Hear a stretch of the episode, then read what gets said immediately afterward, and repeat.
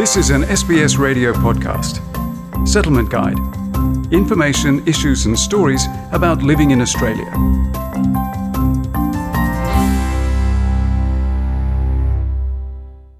Many temporary migrants have endured hardship during COVID 19, as found in a recent survey conducted by Unions New South Wales with 87% of respondents reporting that they had difficulty paying their weekly expenses and 43% skipping meals on a regular basis, we explore some survival tips you may find useful during these turbulent times.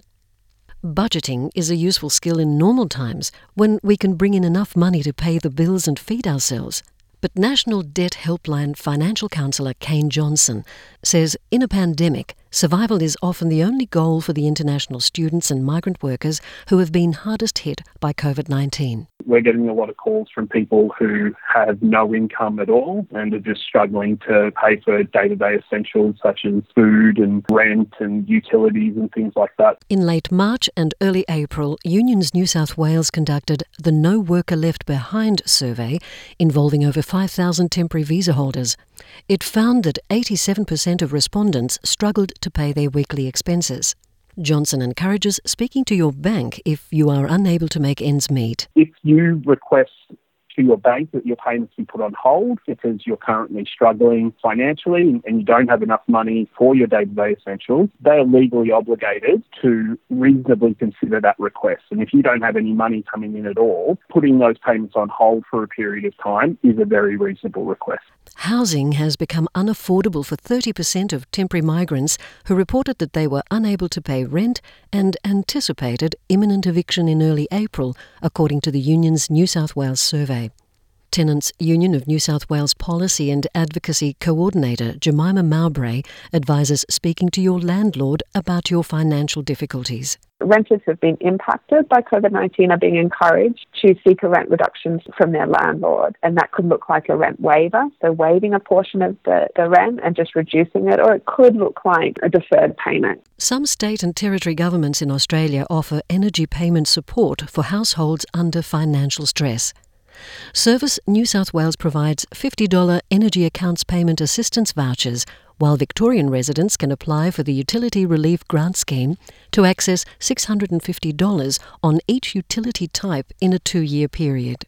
Johnson recommends speaking to your utility providers if you are in financial strife your utility providers have hardship departments. You can give them a call and request that they put the payments on hold or lower the repayment so you could go on a payment plan rather than paying your full bill. If you have the ability to pay a certain amount per fortnight, then you can request that as well. COVID 19 has caused tremendous financial pressure for those who have lost their livelihood.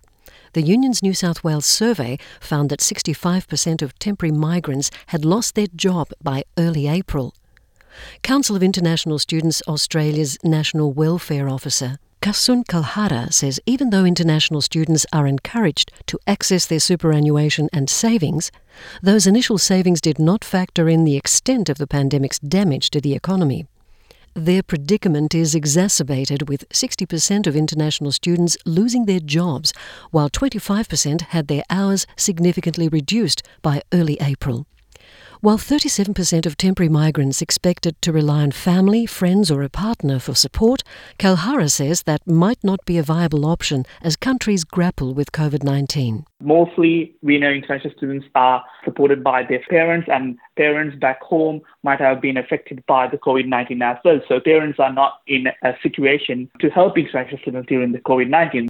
The Department of Home Affairs recently announced that international students can apply for a further student visa free of charge if they are unable to complete their studies within their original visa validity due to COVID 19.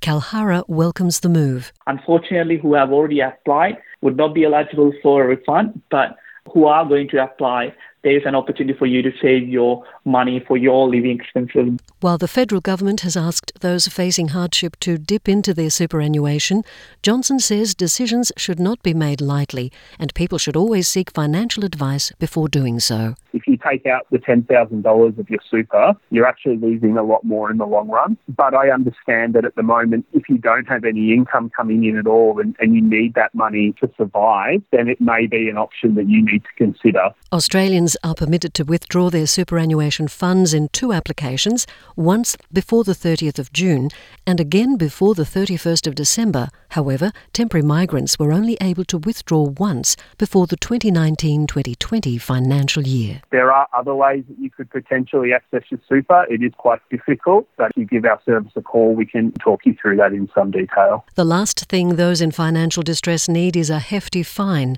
Legal Aid New South Wales's Assistant Manager of Work and Development Order Service, Linda Mains, explains. We have additional laws, the public health order, fines that are being imposed on people, which is about $1,000. So if people don't really speak English, we've seen, especially in central Sydney or in Western Sydney, disproportionate amount of people have been imposed with these public health order fines. New South Wales's work and order scheme has been running for 10 years with over 2,000 community organisations involved to allow you to pay your fines through volunteering services or attending community programs. Some states and territories also provide a similar service. So anyone who's in acute economic hardship or on, who has a mental illness or other grounds of eligibility, they can do a WDO and it can clear all the fines. There's no maximum and there's no minimum. Infoxchange is a digital and technology social enterprise which runs online directory Ask Izzy, connecting people to over 300,000 social services around Australia. Its CEO, David Spriggs, says the directory has experienced a surge in demand from temporary migrants during COVID 19. What people are looking for is just to navigate this really quite complex social services system that we have in Australia. The biggest area of demand that we've seen during the pandemic is people looking for where they can access free food services. So that might be you know, where they can get a free meal. That might be where they can access food packages, other forms of material aid. But also we've seen a significant interest in people looking for financial assistance. In response to the coronavirus economic situation, the Australian Financial Security Authority has increased the debt threshold required for creditors to apply for a bankruptcy notice against a debtor from 5,000 to $20,000. But Johnson says bankruptcy isn't necessarily the only option. Bankruptcy is not an option that you should jump into without getting advice and weighing up all of your options. It's very common for us to get calls from people who are considering bankruptcy, but then after talking to us, they find that there are better options available to them that aren't going to have such long lasting impact. For free and confidential financial counselling, ring the National Debt Helpline on 1800 007 007 Monday to Friday from 9:30 a.m. to 4:30 p.m.